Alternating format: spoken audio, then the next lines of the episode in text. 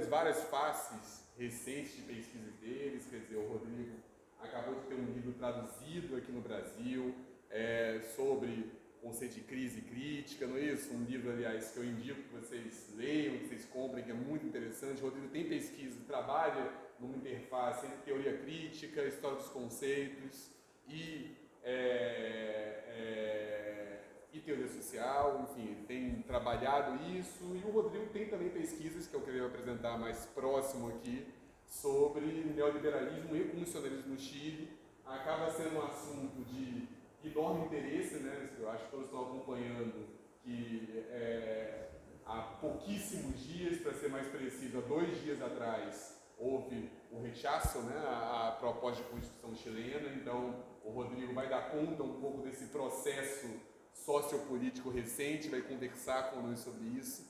Então, antes de falar depois mais diretamente da biografia do Rodrigo que está aqui, é, queria agradecer, na verdade, a quem tornou esse encontro aqui possível, enfim, ao Ateliê de Humanidades, é, na figura do André Manheri e do Felipe Maia aqui, ao Programa de Pós-Graduação de Ciências Sociais de Juiz de Fora, né, que está patrocinando a vinda do, do, Rodrigo aqui, enfim, é uma felicidade poder conversar, poder escutar o Rodrigo aqui. É, e vou só ler aqui uma breve biografia dele mais precisa. O Rodrigo é professor associado da Escola de Sociologia da Universidade de Portales, é, onde ele é investigador do Laboratório de Transformações Sociais e diretor do doutorado em Ciências Sociais.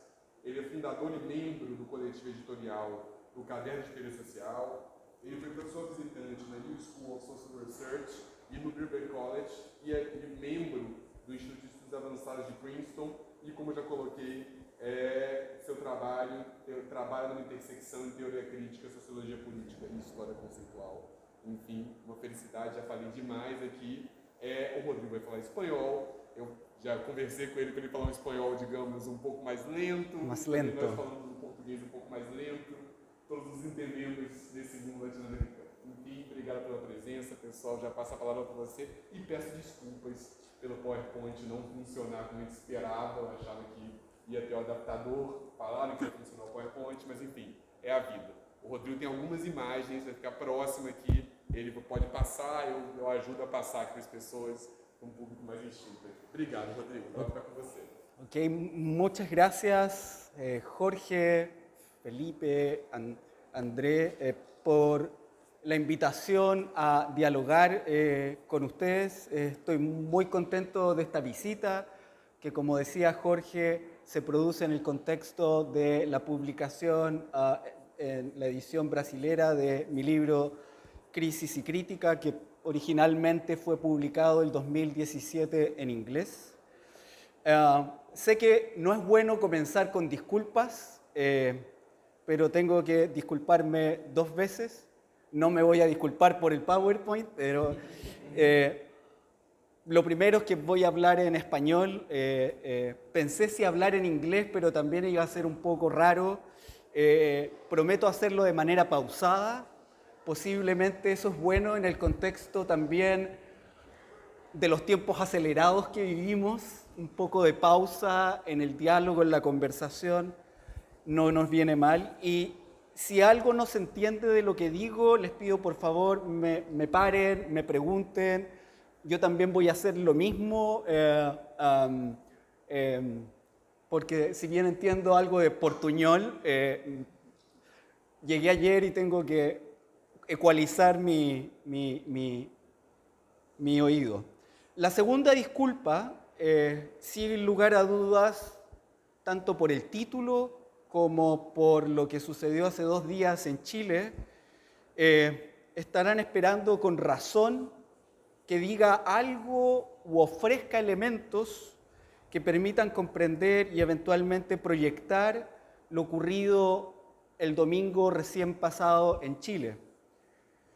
El shock del resultado electoral es muy fuerte y todos estamos intentando eh, hacer sentido de lo ocurrido eh, en el plebiscito constitucional.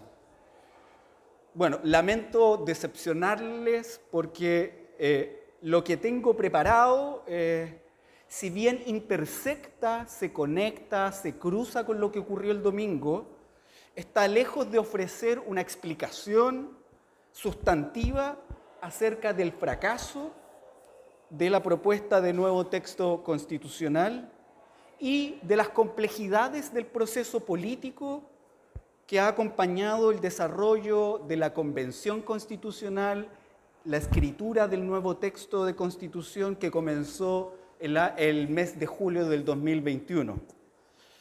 Eh, de todas formas, confío en que algunas de las cosas que voy a decir y que quiero compartir con ustedes puedan ofrecer algunas luces eh, de una historia más larga del proceso constituyente chileno, pero también una historia más larga acerca del neoliberalismo en América Latina, que creo que puede ser también un espacio de diálogo a propósito también de la situación eh, política en, en Brasil. El propósito de mi presentación es bastante simple. Quiero ofrecer una reflexión acerca de la articulación entre neoliberalismo y constitucionalismo o neoliberalismo y ley en el contexto chileno la cual busca poner especial atención a lo que podríamos decir es la domesticación de las pasiones democráticas desde el periodo de la dictadura de Pinochet hasta el periodo o el proceso que se abre en octubre del 2019 con lo que se ha denominado la revuelta popular, el estallido social.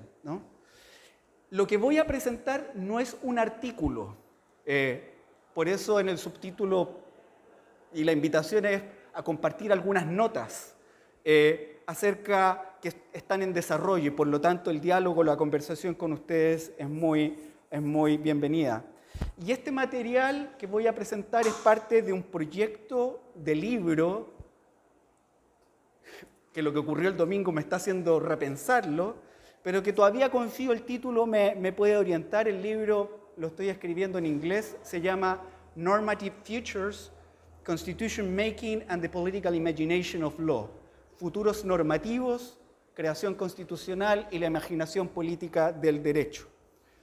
No soy un experto constitucionalista, me formé en sociología, hago algo de teoría, me, dialogo con la teoría, eh, eh, con la historia conceptual. Em, em, y, una última observación tiene que ver con lo que aparece ahí. En los últimos años mi trabajo desde la publicación de ese libro ha estado en explorar teórica y empíricamente los impactos que las crisis sociales tienen en lo que podríamos decir es la justificación de órdenes normativos eh, y dinámicas de transformación social. Y un foco analítico especial ha sido el rol del derecho y la ley en contextos de crisis, eh, en los que la sociedad misma se transforma en un objeto de debate normativo, reorganización conceptual e intervención política. Y en particular me ha interesado entender cómo el derecho, la ley, los conceptos jurídicos en particular, se movilizan como herramientas para empujar procesos de transformación social pero también cómo esas mismas herramientas jurídicas se utilizan para bloquear esos procesos. Em, y metodológicamente hablando, me he centrado en estudiar empíricamente y teóricamente el lugar de los conceptos como espacios de lucha social y política. Eh, y ahí he estado publicando algunas cosas sobre eso y en relación al proceso constituyente chileno, que quizás les puede interesar, he estado involucrado en un proyecto de seguimiento al proceso de redacción de la constitución chilena, utilizando herramientas de metodologías digitales, ¿no? para observar las narrativas, los discursos, las transformaciones conceptuales. Ah, voy a compartir después este PowerPoint, en un sitio que se llama C22, Um, que es con otro grupo de colegas que estamos trabajando en esto. Em, ahora bien, quisiera partir con esta imagen. No sé si se ve bien.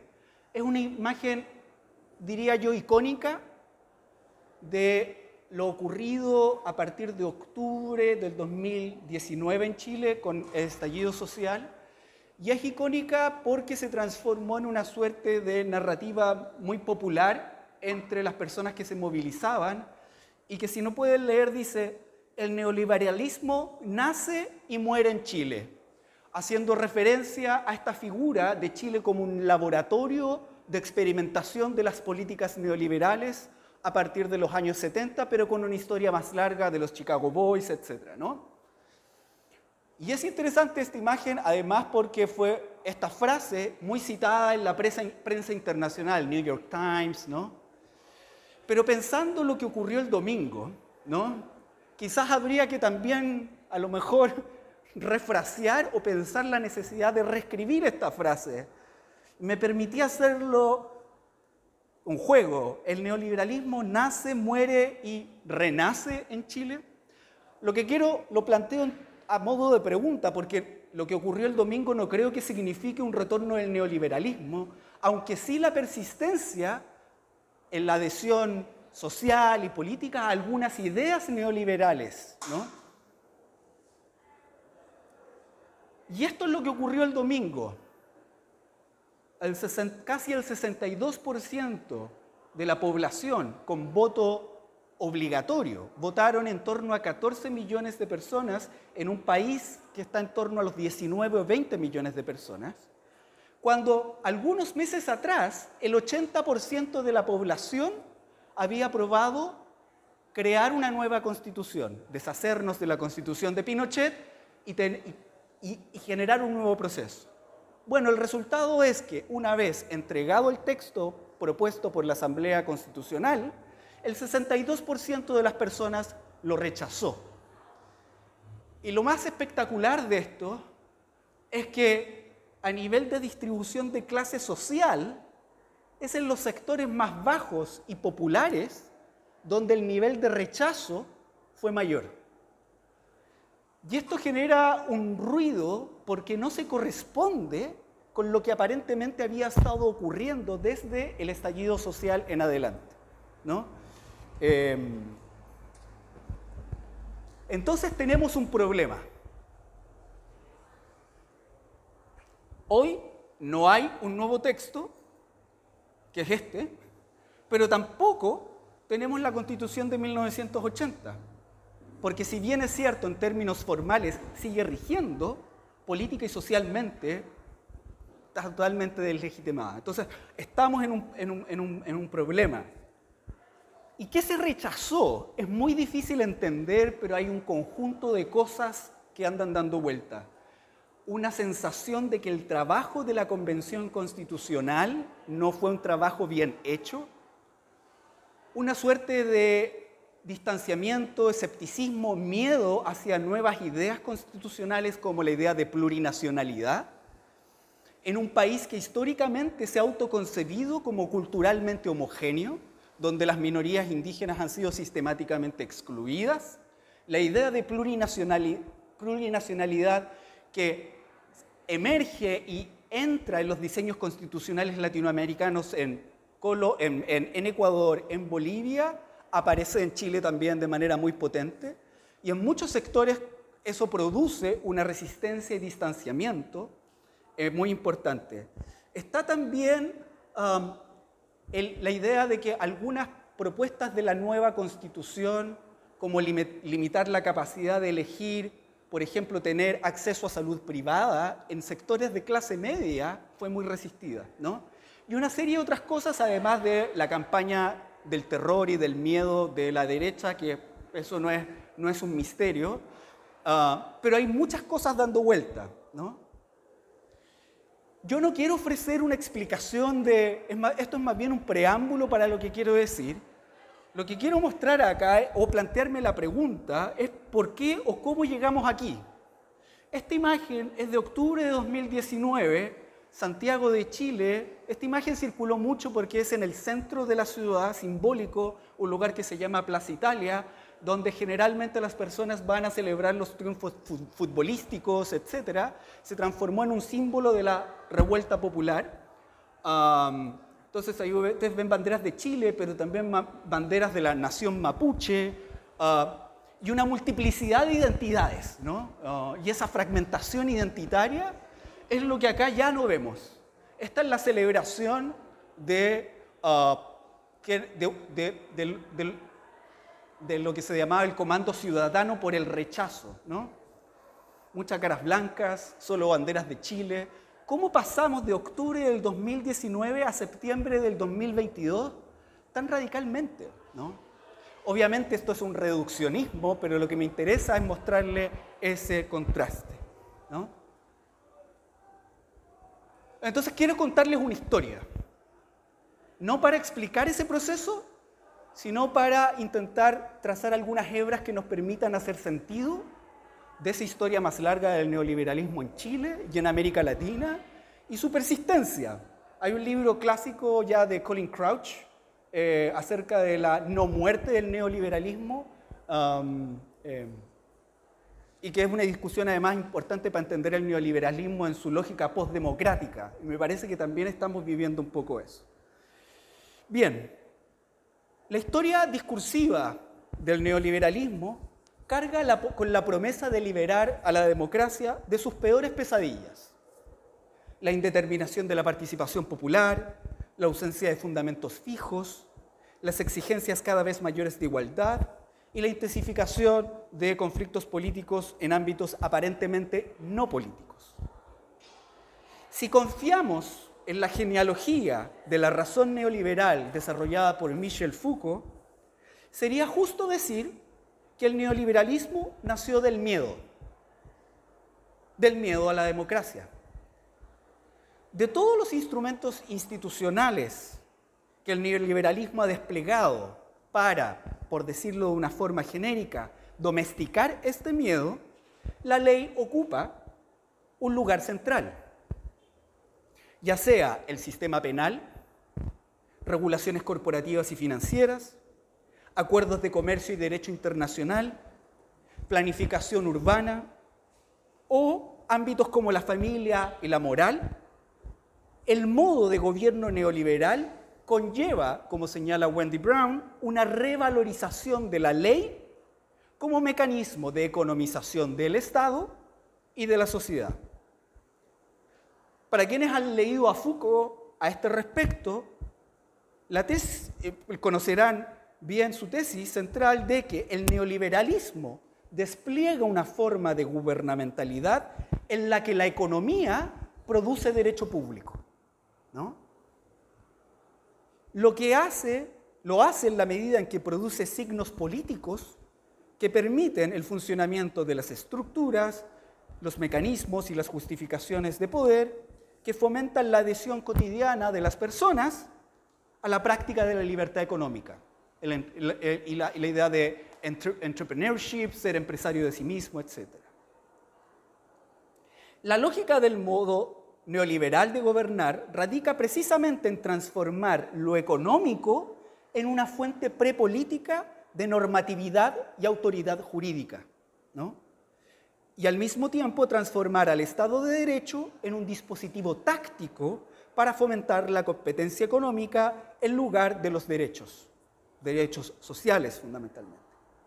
Un principio regulativo clave de este universo normativo se encuentra en lo que podríamos decir en la distribución cuasi democrática del deseo por la propiedad privada en toda la sociedad. Esto es un argumento que hace Will Davis, que hace un eh, em, eh, em, eh, politólogo que hace economía política en el Reino Unido. Si el liberalismo clásico concebía la protección constitucional de los derechos de propiedad individual, un derecho que en cualquier caso la mayoría de la población nunca podía disfrutar, como un medio para contener los excesos del soberano, esa es la lógica clásica del liberalismo, los neoliberales vieron en la expansión de tales reivindicaciones un rasgo más fundamental. A nivel individual, motivar a las personas, en las personas el valor de comportarse como si ellas mismas fueran empresas libres, y a nivel institucional establecer una frontera para contener los intereses colectivos y las pasiones políticas que amenazan el orden del mercado y la propiedad. La, domesticación de estas pasiones democráticas, especialmente de los excluidos de los beneficios de la democracia, es un tema de gran preocupación, como la literatura ha descrito, y un sentimiento común entre muchos neoliberales. Y hay una literatura enorme hoy en día sobre esto. Este asunto tiene una presencia especialmente prominente en los escritos de Hayek,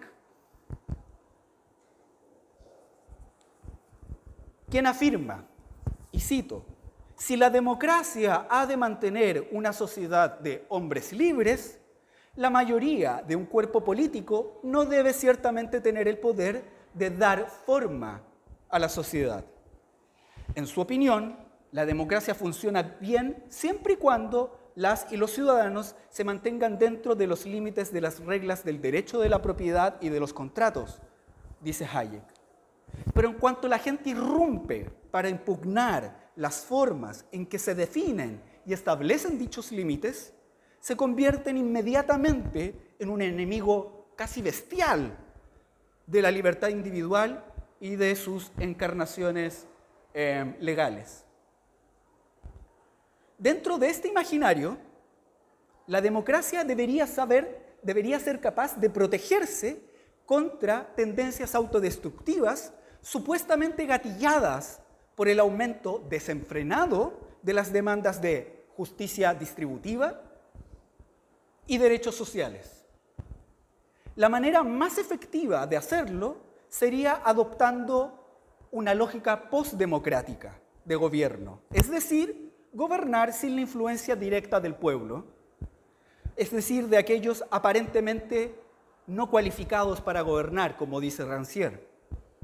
El argumento de Hayek es que la demanda de justicia social es en efecto una expresión, esto es literal, de la rebelión del espíritu tribal contra las exigencias abstractas de coherencia de lo que él denomina la gran sociedad.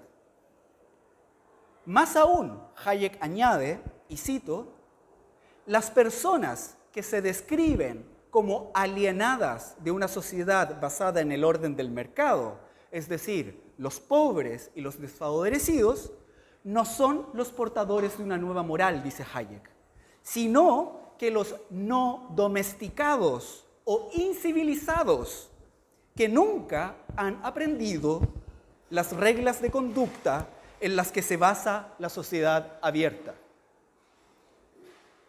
La interpretación simplista racista y elitista que Hayek realiza de las demandas de justicia social como algo parecido a instintos rapaces de animales con vestimenta humana, no oculta un gran temor hacia las masas populares, las y los trabajadores, y más en general a las y los subordinados cuyos reclamos parasitarios, dice, presentan un desafío al orden sagrado de la propiedad.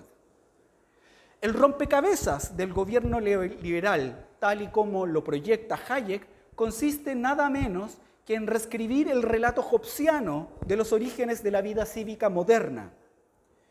Este cuento ficticio, sin embargo, en este cuento ficticio no hay pacto libre o acto de delegación soberana que dé forma a un orden político de leyes.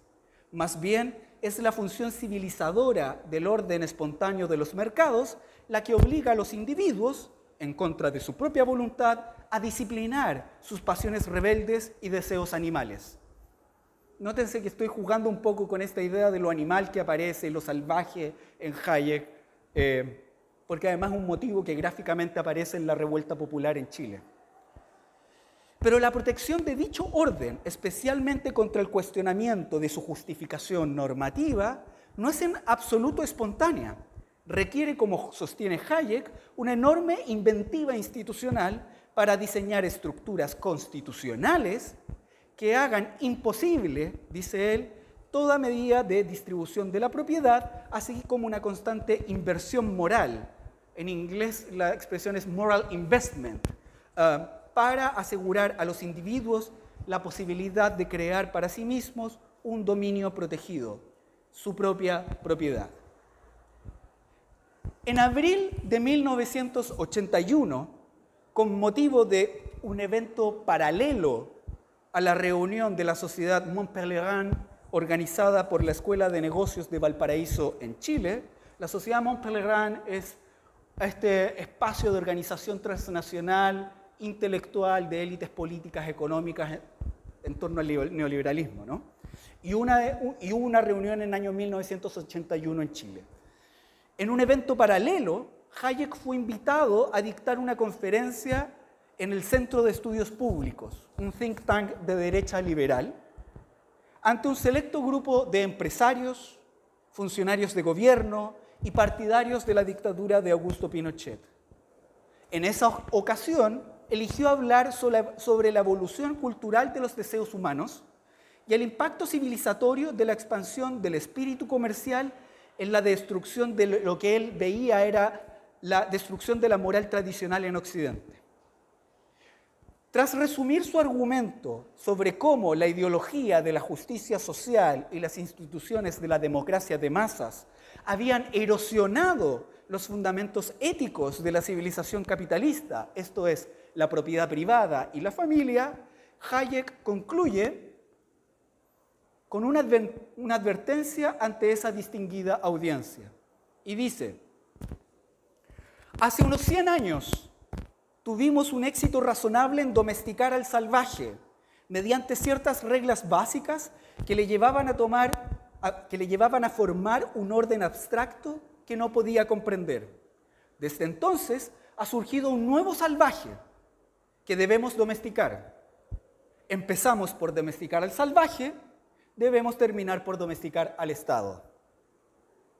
Las palabras de Hayek resonaban bien en los oídos de los representantes de la élite económica y política chilena que, tras décadas de reforma agraria y políticas progresistas, desde los años 60, 70, en el gobierno de Salvador Allende, se sentían amenazados por la insubordinación y el apetito de las masas populares que exigían inclusión social y política. En efecto, el empleo de la figura de los salvajes y la insistencia en la necesidad de domar sus instintos primitivos no era algo incidental, sino que un tropo racializado del pensamiento hayekiano. Casi como un etnólogo colonial, Hayek en este evento dibuja para los presentes un detallado retrato de la bestia contra la que habían estado luchando los así llamados salvajes y su encarnación institucional, el Estado, simbolizaban un universo de prácticas exóticas y de cuerpos indóciles que debían ser sometidos por la fuerza del Estado de Derecho. Cuando Hayek visitó por primera vez Chile en 1977, es decir, cuatro años antes de la conferencia que recién mencioné, se reunió con Augusto Pinochet para darle a conocer algunas ideas de su larga crítica a las tendencias destructivas de la así llamada democracia ilimitada. Por supuesto, Pinochet nunca había leído una sola palabra de la obra de Hayek y solo lo conocía como un laureado Nobel. Lo que Hayek le dijo estaba, en todo caso, en sintonía con la propia convicción de Pinochet de que una democracia autoritaria era la fórmula de gobierno más adecuada para un país en el cual el exceso de democracia había hecho proliferar toda clase de oh, incivilidades, corroído la autoridad, socavado la propiedad privada y, en definitiva, destruido la propia democracia. Hayek luego comentó que Pinochet lo escuchó atentamente y le pidió que le obsequiara los documentos que él había escrito sobre esta materia. Unas semanas más tarde, su secretaria envió al dictador copias del capítulo 17, titulado Una constitución modelo, del todavía inédito tercer volumen del libro Derecho, Legislación y Libertad, donde Hayek proyectaba una suerte de atmósfera legal de un orden constitucional diseñado para qué? Para contener las energías salvajes de la democracia representativa. El modelo de Hayek busca generar una suerte de antídoto contra lo que él diagnostica como la infección recurrente de la política, es decir, la redistribución. Bajo la pretensión de promover la libertad individual y la autoridad, autoridad abstracta del derecho, Hayek esboza una serie de barreras constitucionales que limiten el poder de la sociedad para resolver democráticamente cuestiones de justicia sustantiva. Su modelo concibe a la Constitución y a la práctica del constitucionalismo en general como una especie de filosofía primera de una sociedad libertaria, en el cual el poder de la riqueza, en lugar del poder del demos, es la fuente que verdaderamente dinamiza y sostiene a la democracia.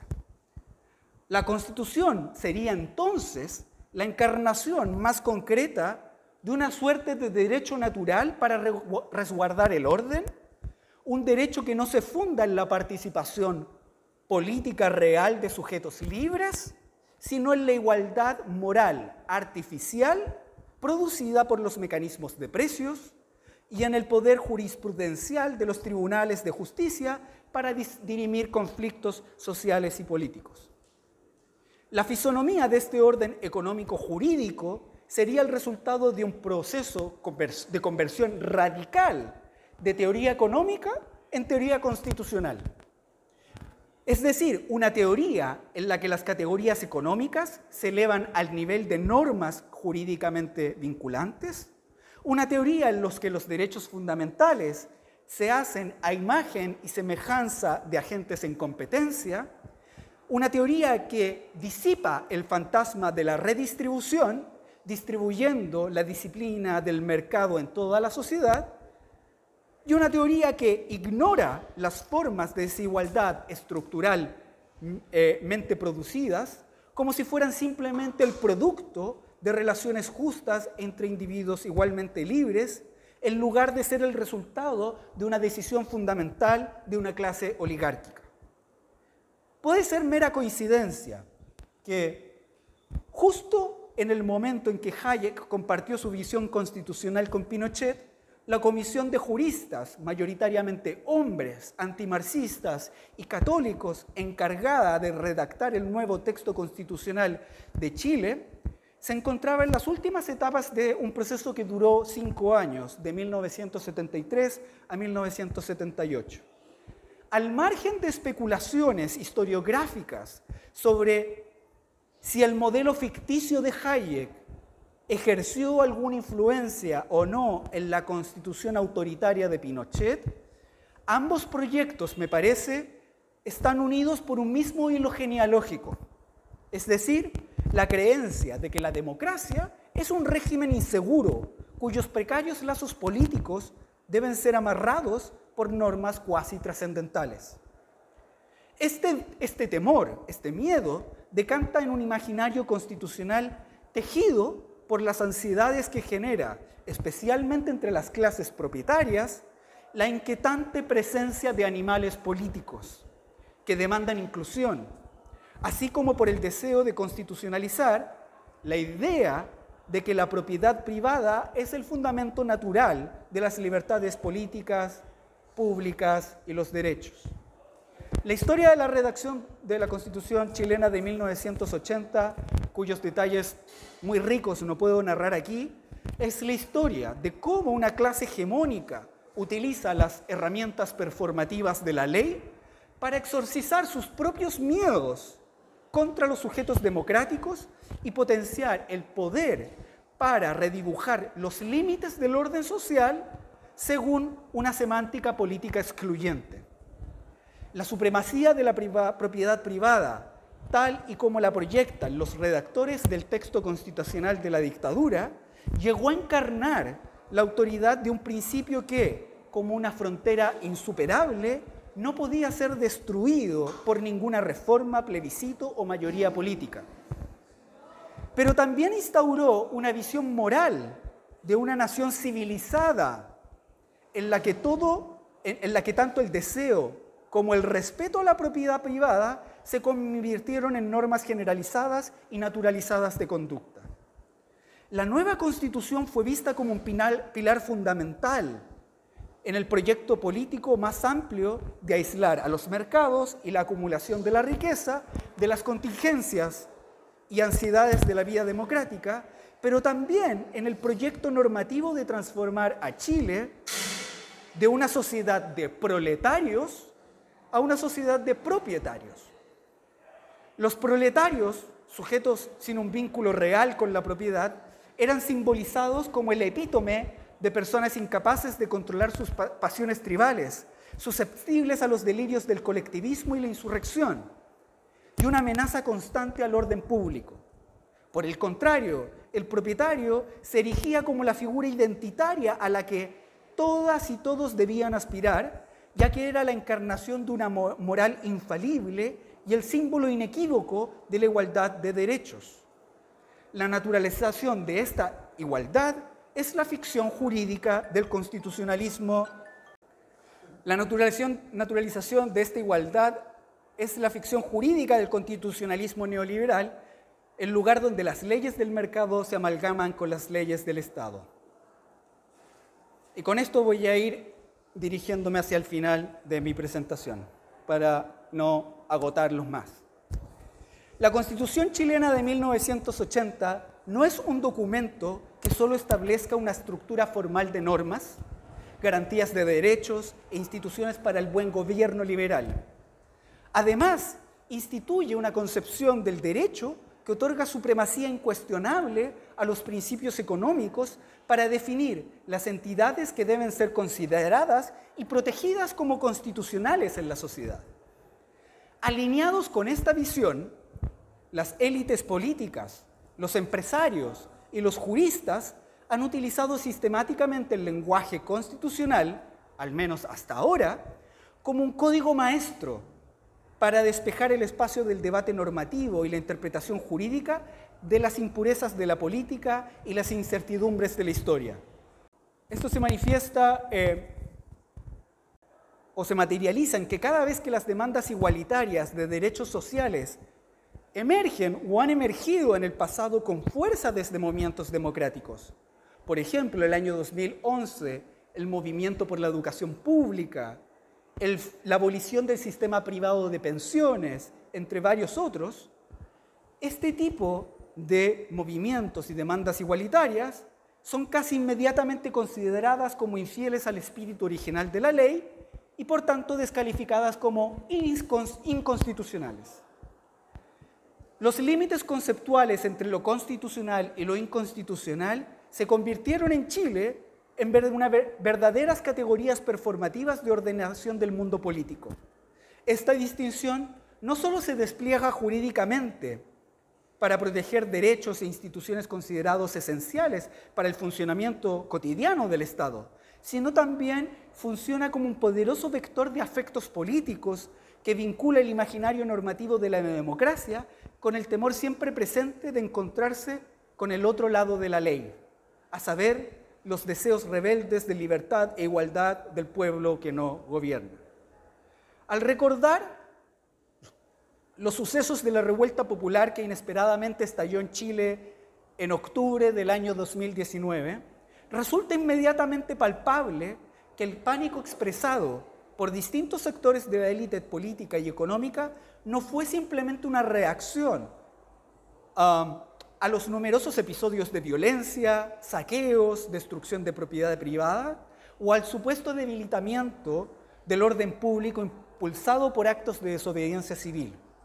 Su reacción también atestigua las perplejidades producidas por la constatación de que los muros, las barreras de la Constitución ya no eran capaces de separar lo que antes podían y que el dominio sobre la interpretación constitucional ya no podía producir la magia de la dominación. La imagen más elocuente de este proceso se encuentra en el denso paisaje de grafitis, murales, stencils, serigrafías que vistieron los muros de las ciudades chilenas con una nueva piel. La revuelta de octubre desencadenó un proceso popular generativo de involucramiento con la autoridad del texto constitucional heredado de la dictadura.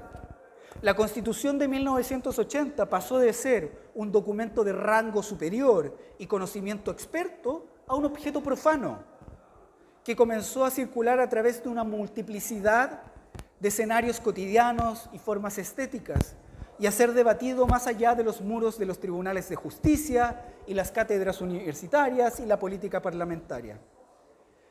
Al introducir la Constitución y sus principales conceptos en el lenguaje popular, la revuelta de octubre señaló los apegos heridos, para emplear una expresión de Wendy Brown, que la ley y las formaciones discursivas del derecho producen en la existencia cotidiana de las personas.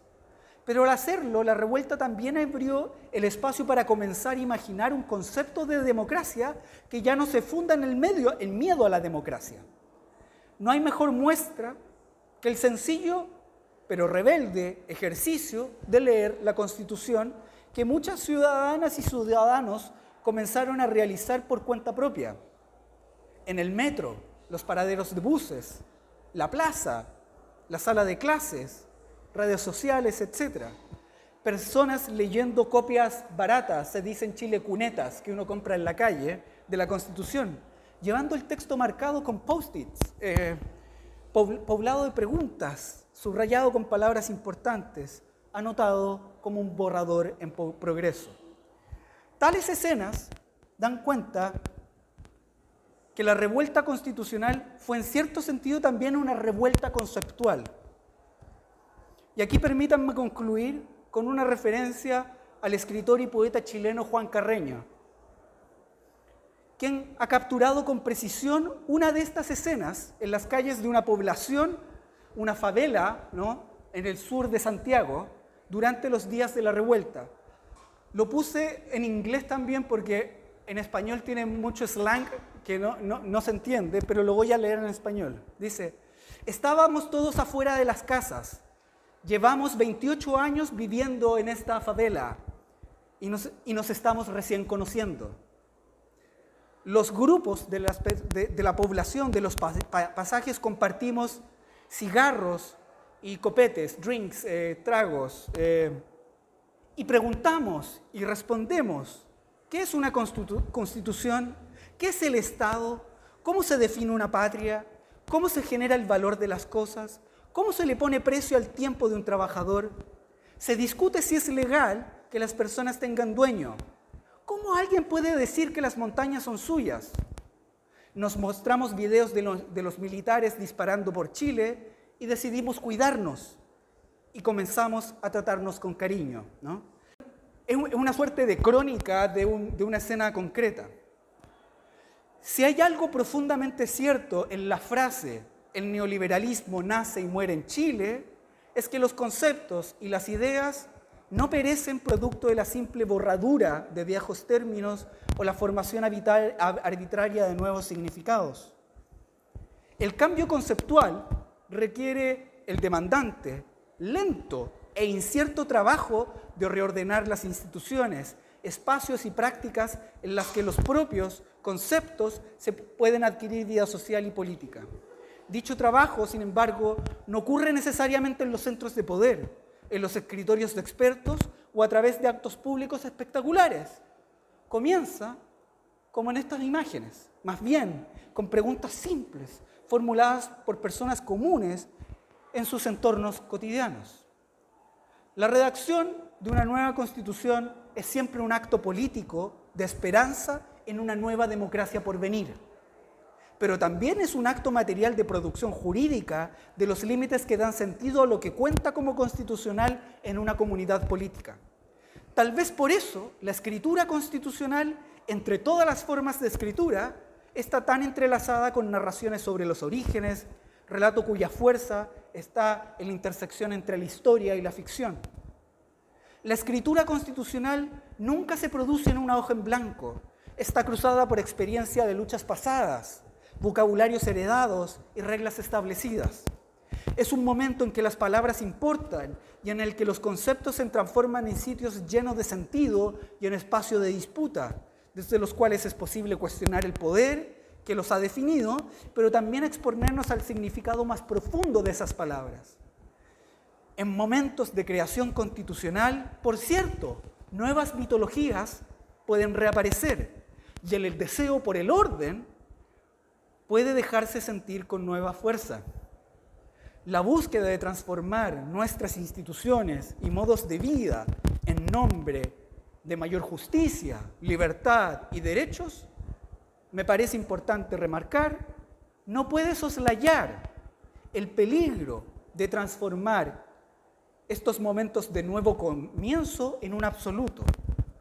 Eso no significa renunciar a una política transformadora, sino que a renunciar a una forma de pensamiento político, muchas veces muy presente en la izquierda, que mistifica y se enamora de sus conceptos. Muchas gracias.